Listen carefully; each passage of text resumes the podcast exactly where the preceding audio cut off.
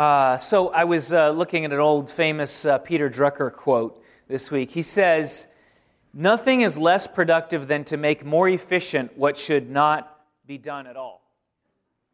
Let me read that again. Nothing is less productive than to make more efficient what should not be done at all. And sometimes it seems like our entire world is in this race to make more productive things that shouldn't be done at all, or maybe they don't matter. And we get caught up and we don't even realize what we're doing sometimes. Um, and, and, and, and this series that we're starting called Poured Into is really about becoming more effective in the things that matter most.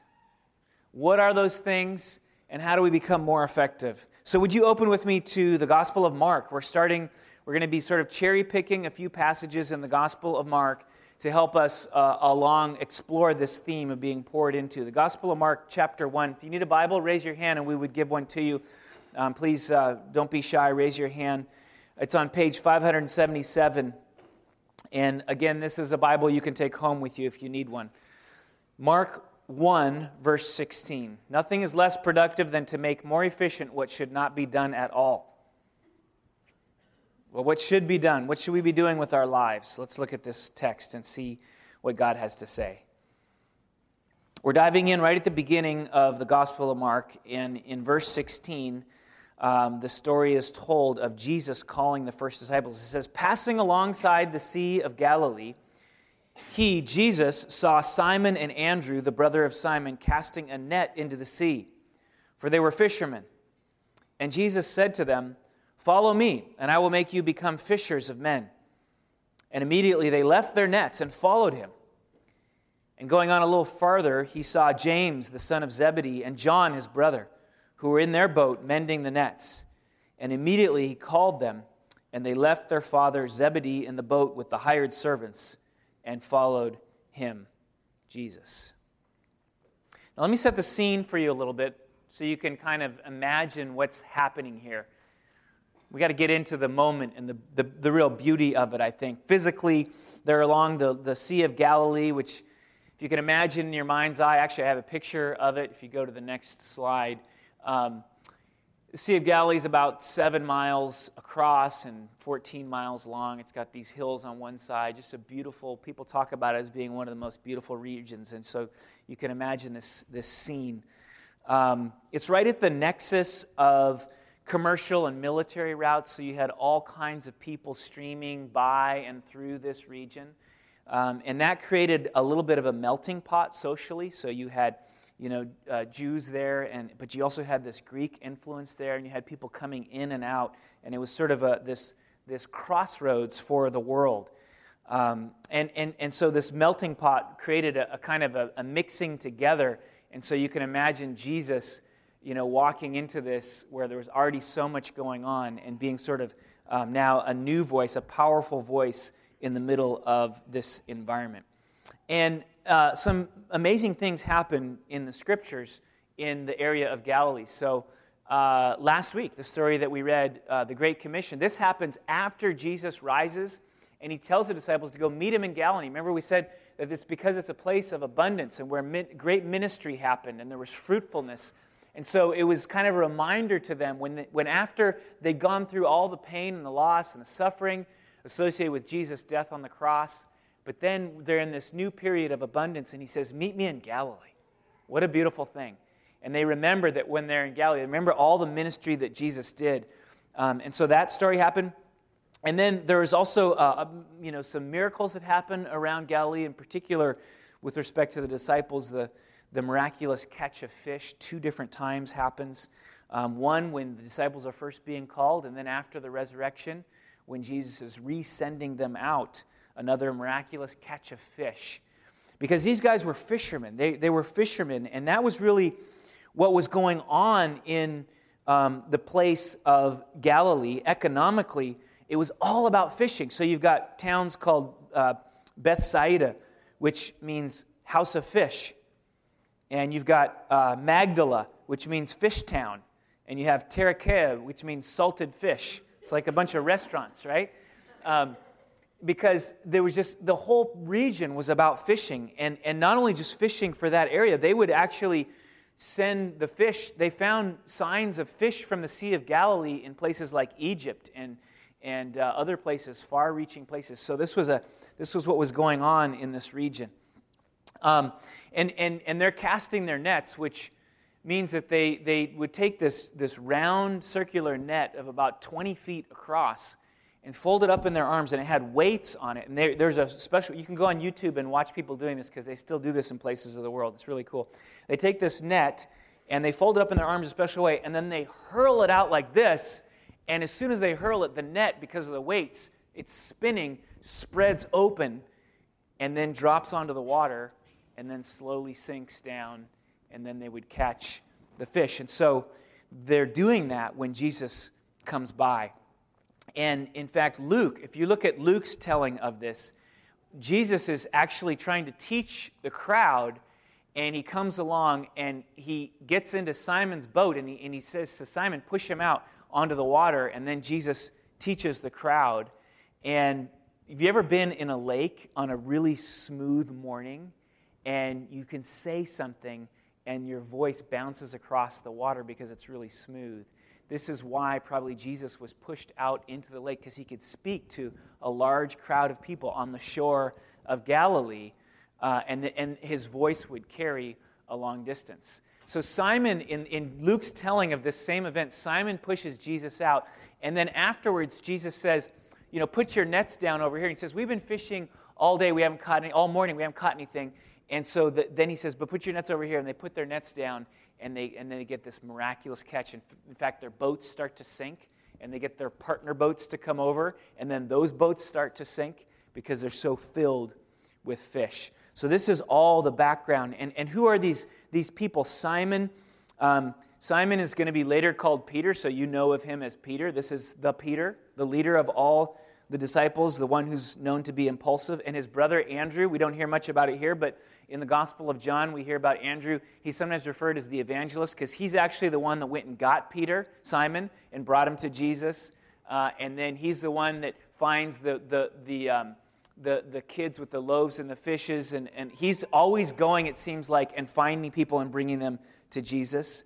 And then we have James and John, who are sons of Zebedee. Zebedee, I would imagine Zebedee was a, was a, was a well known fisherman because that's what this region was about. And so every time they're mentioned, they're referred to as the sons of Zebedee. So people first reading the Gospels would have known about this guy, Zebedee, right? So, oh, Zebedee's sons, right? Um, so they probably were going to take over the family fishing business and all of that. And these guys were a little bit, it sounds like, kind of like Peter, kind of that impulsive um, personality. Um, they're called Sons of Thunder. Boanerges is their nickname uh, that they're given. And uh, one of the greatest examples is when they're later on, they're in a Samaritan village that rejects Jesus, and they say, Jesus, do you want to call down, do you want us to call down fire to destroy this village? And Jesus is like, no, you know, relax. Um, these guys are sort of that impulsive and intense kind of. So those are some of the things that we know about these people. So the reason I'm bringing all this up is because I want you to connect with this being a very normal scene. This is just life happening on the shores of Galilee and in walks Jesus to sort of explode it. And maybe you can relate to that. Maybe this is a little bit like your story. You were going along and doing the things that people do, um, and in walked Jesus to your life and sort of exploded. Not a few of us were, are surprised, really, that we're even sitting in this room this morning. We didn't have this plan for our lives, that we would be somebody who would consider themselves to be a follower of Jesus Christ. And yet, Jesus walked into our lives and called us by name, and we have been following him. And it explodes. When Jesus does that, it sort of explodes what you expected of your life. It changes everything that you had expected. Because what's really going on here? Let's, let's, get, let's get behind. Now, that's the scene. You know, if you were to actually you know, see what's going on there, you can see that. But what's going on underneath? What's the deeper sort of movement that's happening? And for that, we need to go back a couple of verses into verse 14. Verse 14 in chapter 1 of Mark. It says, Now, after John was arrested, Jesus came into Galilee proclaiming the gospel of God and saying, The time is fulfilled and the kingdom of God is at hand. Repent and believe in the gospel. So this is what's what Mark tells us, you know, immediately before telling us about the calling of these disciples. And so we make sense of this scene on the shore of Galilee in light of the verses that came before it. And what it says is that the time is fulfilled. See, there's been this waiting going on with the people of Israel for as long as we can reach back into the Old Testament. You go back to the very beginning and you remember Abraham was waiting for us and Sarah waiting for a son. And then Moses is waiting to enter into the promised land. And Israel is waiting for a king. And then they get a king, and there's all kinds of disobedience. So the prophets come, and the prophets are waiting for Israel to turn in obedience to God. And then after they fail to do so, the people of Israel are scattered around, and, the, and they're, in, they're, they're in exile in various parts of the land, and they're waiting to be brought back into the promised land. There's just waiting and waiting and waiting. So by now, in the history of Israel, there's this huge anticipation that's been building up. And, and, and, and it's kind of reflected, maybe if we can just pause and think about our lives. Our lives often are a little bit of a microcosm of that. What are you waiting for? How can you connect into the story of Israel as you think about the things that you're waiting for in your life? What kinds of changes have you been waiting for? What kinds of uh, dreams have you been hoping for? What kinds of relationships have you been waiting for? Um, we see all of that. It's part of the human condition to be waiting. We can imagine something greater. It's part of the story of Israel to be waiting. and They've been waiting and waiting and waiting. What are you waiting for? What are they waiting for? And into that waiting steps Jesus Christ as the solution, as the answer to our waiting because now the kingdom of God is at hand. And you know it because Jesus is the guy. And if you were to go back through chapter one, you'd see he steps up and he says, Here's the vision, going back and quoting Isaiah. And then he's baptized, and God says, The voice from heaven says, You are my beloved son. So, um, so not only is he the guy, but he's, he's got the backing of, of God.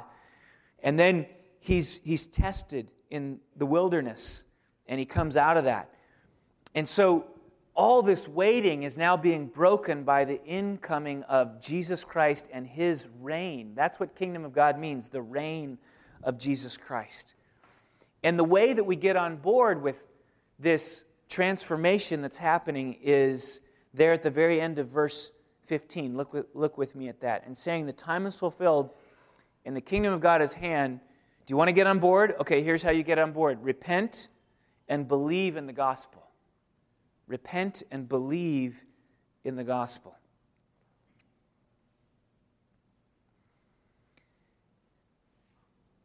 So it's that framework that surrounds this calling of the disciples along that shore in Galilee. That, that Jesus, when he wants to send out his gospel, he doesn't go just to the synagogue, he goes to the lake. And he finds people in the middle of their daily lives, and he calls them to be a part of this incredible inbreaking of hope and renewal and joy and gospel.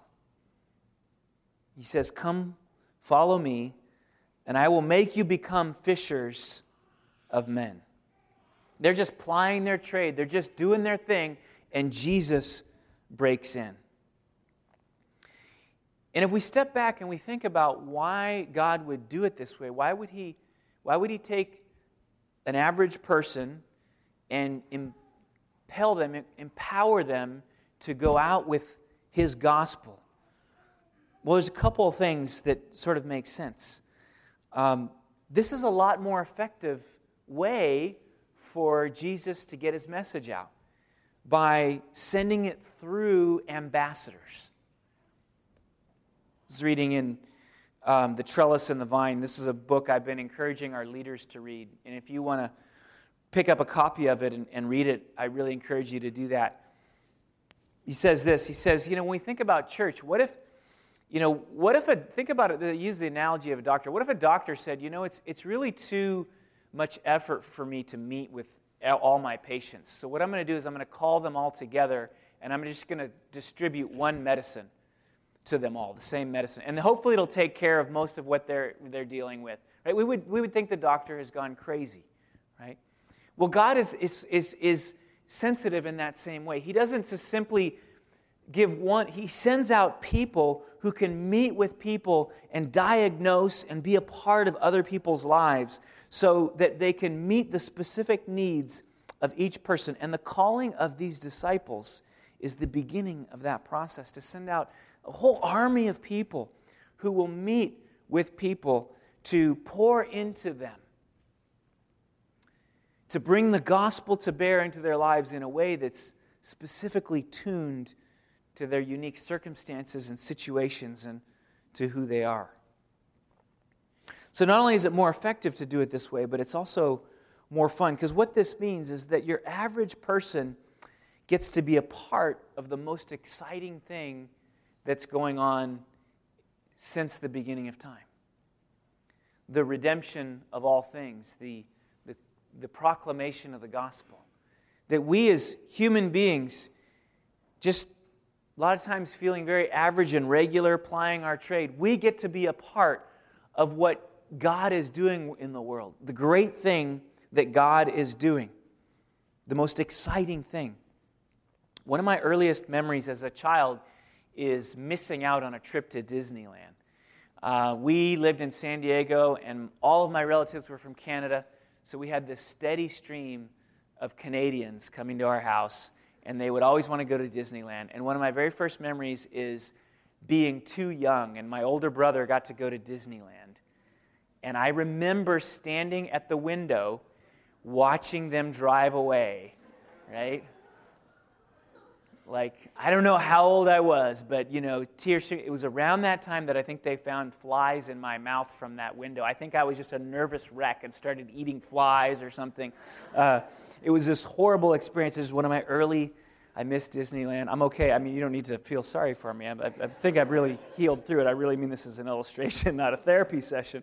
Um, and it was my first experience of what's called fear of missing out, right? FOMO, We've heard of this? I looked it up because I'm not cool and I have to look things up in Wikipedia that I should know about. And here's what Wikipedia says Fear of missing out is a pervasive apprehension that others might be having rewarding experiences from which one is absent. The social angst is characterized by a desire to stay continually connected with what others are doing. This is why we're like on our phones and everything all the time, right? FOMO is also defined as a fear of regret which may lead to a compulsive concern that one might miss an opportunity for social interaction, a novel experience, profitable investment, or other satisfying events. In other words, FOMO perpetuates the fear of having made the wrong decision on how to spend time. As you can imagine, how things could be different, right? How many of us struggle with the fear of missing out? And just, you know, social media just I mean, I was in Yosemite yesterday, so of course I'm like pictures, and as soon as I get them, you know, everybody else, I'm in Yosemite, you're missing out, you know, and you're like, well, I'm over here, and, and it's just, you know, we're, we're just, we had this, this sort of overwhelming longing not to miss out on what's most important in life. Well, let me just say this. If you have FOMO about anything, okay?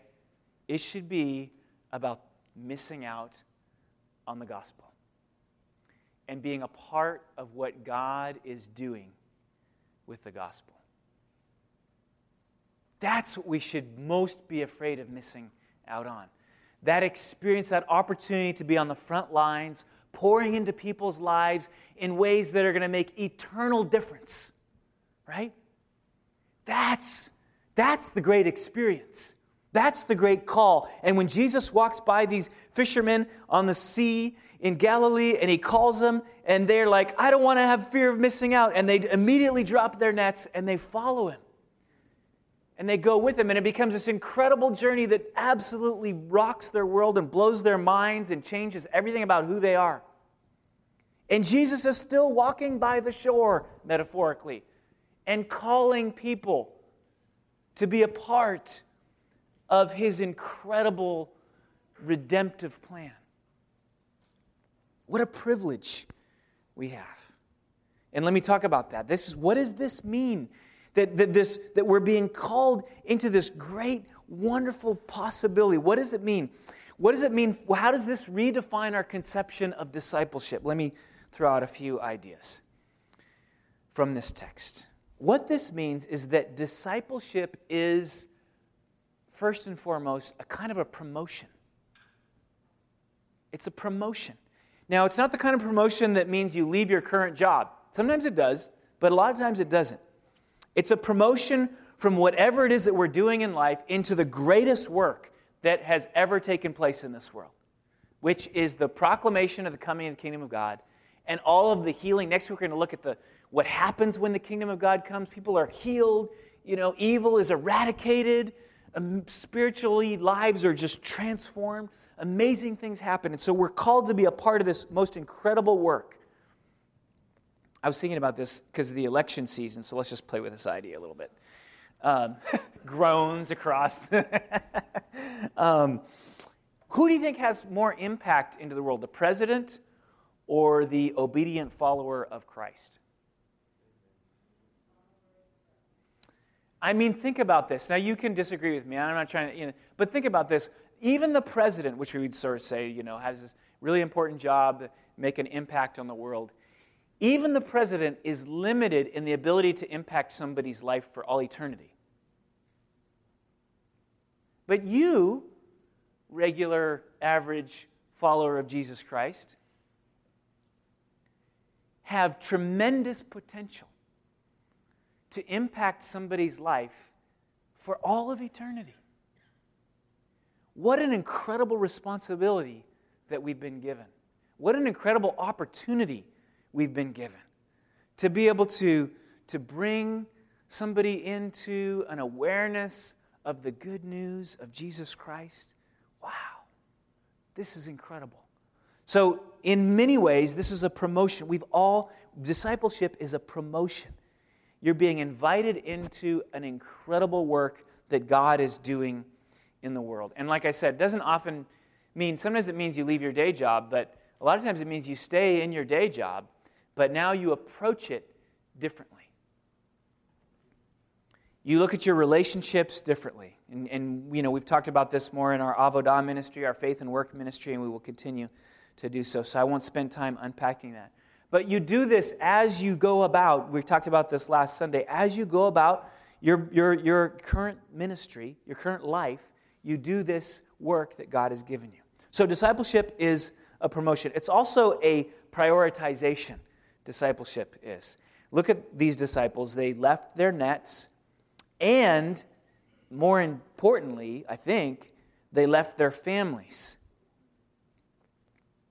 So, James and John you know, we're working with Zebedee that everybody knew, probably a well known, successful fisherman, and we're the sons of Zebedee.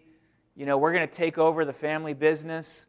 Um, Zebedee and Sons is in the future, and they decide to let go of that in order to answer the call of Jesus Christ. And so it's a reprioritizing. Now, as I said, it doesn't always mean that we, we drop our, our fish nets, whatever those are. But it certainly at least means that we approach the way that we do our work differently. It's a reprioritizing. I was talking to somebody who said that in their home group this week, this was one of the key things that came out is that if we're really going to answer the call of Jesus in this way, it's going to mean thinking about our lives differently. If we're going to start to pour into others, it's going to mean thinking about the priorities of our lives in a different way. What is really most important? What do we prioritize? And what I like about these disciples is it's, I mean, Mark always brings the, the word immediately happens twice in verse 18. And immediately they left their nets and followed him. And then verse 20 with uh, James and John. And immediately uh, he called them, and they left their father Zebedee in the boat with the hired servants and followed him. There's this immediacy to their response. And I don't think they had everything figured out in that moment, right? They didn't have it all figured out. They didn't know what it was going to mean to follow Jesus exactly. But they knew at that moment that they were going to do it, and they stepped out. They took risk, and they were courageous to follow Christ. And this is what happens when we reprioritize it. There's, there's a courage that needs to come in with that. We've been talking about discipleship as disciple making. That is, making space in your life to pour into the lives of others from what you have been blessed with the gospel. And that is something that we are sometimes fearful of doing. So let me just ask you, and let's just throw out a few of these. What, what fears do we have when we think about becoming disciple makers? And just by that I mean really taking up the challenge to pour into the lives of others. What, just, call, just call them out. What are our fears? Rejection, yeah. Getting entangled. Good one, yeah. Failing people, yeah, we're not going to be enough if we come into their lives. What else? Not enough time. Oh, huge in our day right now. Busyness is just and it, you know, that's the, that Drucker quote. A lot of it is we're doing things that we're making more efficient things that don't really matter in the long run. Yeah. What else? Yeah. You think you have better priorities? You think you have better priorities? Yeah. Overbearing. Over the fear of being overbearing in somebody else's life. Oh yeah. Especially in our day right now because that's just not acceptable, you know, unless it's for certain things, you know. But yeah, definitely. What else? Anger? Ah, yeah. Yeah. I was so sad. The, the, the building, the first congregational church was on fire in Berkeley uh, this week, and you probably saw that. And then all the comments of people on the, the news station posted it, and like, uh, you know, a lot of people were like, yeah, good thing this church is burning down. You know, I mean, just amazing stuff. So, yeah, it's fear of that, being caught in that. Yes. Fear of saying the wrong thing. Absolutely. Absolutely. So let me ask you is God big enough to address all these fears? Right? I mean, yeah, of course. Of course. And this is part of why community is so important. Being in relationships where you can talk through what are some of my fears. And you can have people pray for you and you have people speak into your life. So, we're, we're, as we process this now and in our home groups and conversations in between services, wherever it is, we need to come out with our fears a little bit and then be praying for one another. Um, but there's also kind of a shrewdness that we've talked about that comes with this. And, and we're going to probably tackle this topic a little bit more as, as we go along. But um, the thought here is you know, what if we approached disciple making in the way that we approach most of our other work. I mean, you, you people are engineers and teachers and scientists, and I mean, just the list goes on and on of the amazing things that people in this room, in this congregation, are doing. And we approach those tasks with incredible shrewdness, skill, logic, rationality, intentionality. When we have a problem, we get out a blank sheet of paper and we write down, how am I going to solve this problem? We work through a process. What if we approach disciple making with that same kind of intentionality and shrewdness. Imagine, imagine what could happen. Well, these disciples, they immediately left and they reprioritized. So it's a promotion, it's a prioritization, it's a process, and I'm so thankful for this one. And this addresses some of our fears. The real wording, and the ESV really gets this just perfectly. Uh, verse 17, and Jesus said to them, Follow me, and I will make you become fishers of men. I will make you become fishers of men. There's a process that has to take place. For the disciples, this was the beginning of a journey. They were going to walk all the way across Israel and back and, and all around. And it was in walking with Jesus and spending the night with Jesus and listening to Jesus and being around Jesus that they were going to become fishers of men. It, it, it, took a process, and we have to be weary of that, aware of that as well. It took time to absorb and to integrate into their lives all that Jesus was saying about the kingdom of God and repenting and believing in the gospel. It took time. But they did make progress because by the end of the story, right, they're out sharing the gospel with multitudes. And we're sitting here today because of their faithfulness and so this process can be brought to a place of real excuse me, fruitfulness and effectiveness. And then lastly, I would just say that this is discipleship is to a person. And let me see, that's a little strange. I'm sort of, you know, shoehorning that one in there. Um, you're, you're a learner of somebody. That's what this is. When the rabbis would come by and students would come to follow them, like is happening with Jesus, they would always call them to Torah, to the law. So you're, you're following me as a rabbi, but you're being you're a learner of Torah, of the law, of the teaching. Jesus says you're a learner of me. So you're a disciple not of just a set of ideas, but you're a disciple of a living person, Jesus Christ who, though he died, was raised from the dead and continues to reign on high. And, and, and so this changes, you know, how we approach this. It's, it makes it full of dynamism and life because God is working in our lives in unique and precious ways to make us become what He's called us to become. And so when you wake up in the morning, it's, each morning is filled with new possibilities because you're learning from another person who's living. That's who Jesus Christ is. And there's a tremendous hope in that. And I just want to say, any of you who are here this morning, and maybe you're, you're sort of dipping your toe into the things of the Christian faith, you maybe don't consider yourself to be a Christian, you're exploring what it means to be a Christian. This is really at the essence, at the core of what it means, is you becoming a learner of God who is not some sort of dead or far off being, but who has come near to us in the person of Jesus Christ. And so to become a Christian, if you want to say it that way, to become a disciple is to become a learner of the living Christ who wants to relate to you on a daily basis, who wants to do you to do life with him, to, to teach you through the scripture, which is written down, but it's, it's he is the living word, as we sang about. And so, so really, this is the first thing for you to consider. Do I want to do I want to begin to become a learner of Jesus Christ? And this is what we're bringing people into. It's not merely just following a set of ideas. All right. Really, last week in our vision day and this week, we're driving to one simple conviction. And that is, is this is that discipleship is disciple making that's what poured into is really trying to get at. That's what we're meaning is that you can't follow Jesus, you can't learn from Jesus without also being somebody willing to pour into the lives of others. That's why we're having the testimonies that we're having. And at this point, I'm not even asking you to know how to do that, okay? You may have some ideas, but that's not even where we start. We start first with a conviction.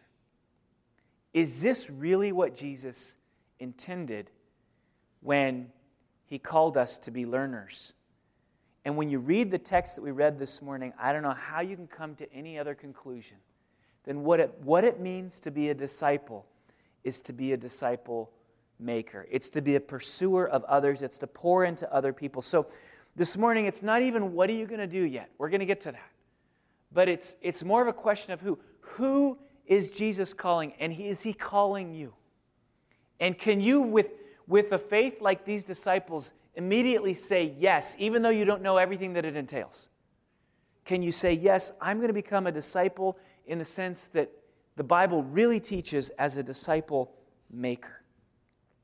Because here's at the end of the day what my prayer is for us.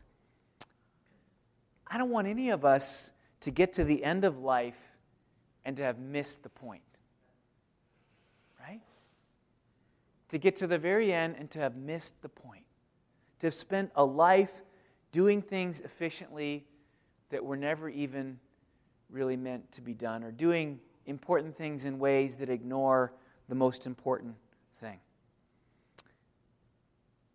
The only way to change that, though, is to start with a bit of conviction in your soul.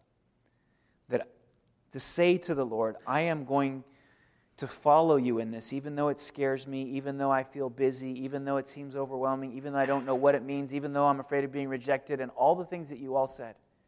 I'm going to follow you down this path and let you make it happen.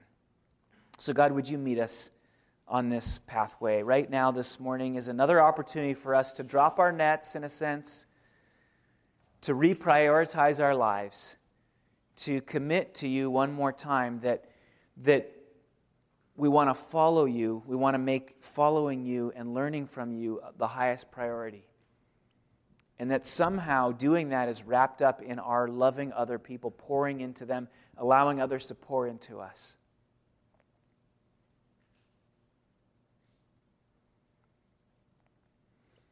Perhaps for some of us, this morning could be a, a memorable morning, a, some, a day that we look back to when we put a stake in the ground and made some changes in our lives to get our priorities aligned with your priorities, Jesus.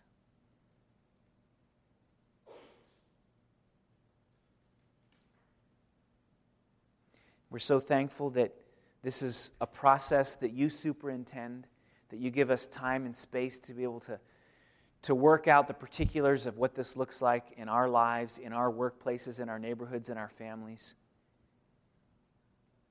But to, today we, we, we commit to you with immediacy. We say yes to you, Lord. I want to be one who, pour, who makes of this life all that could possibly be by pouring into others the most precious gift, which is the gospel. Meet us in our prayer in our conviction this morning, we ask in Jesus' name. Amen.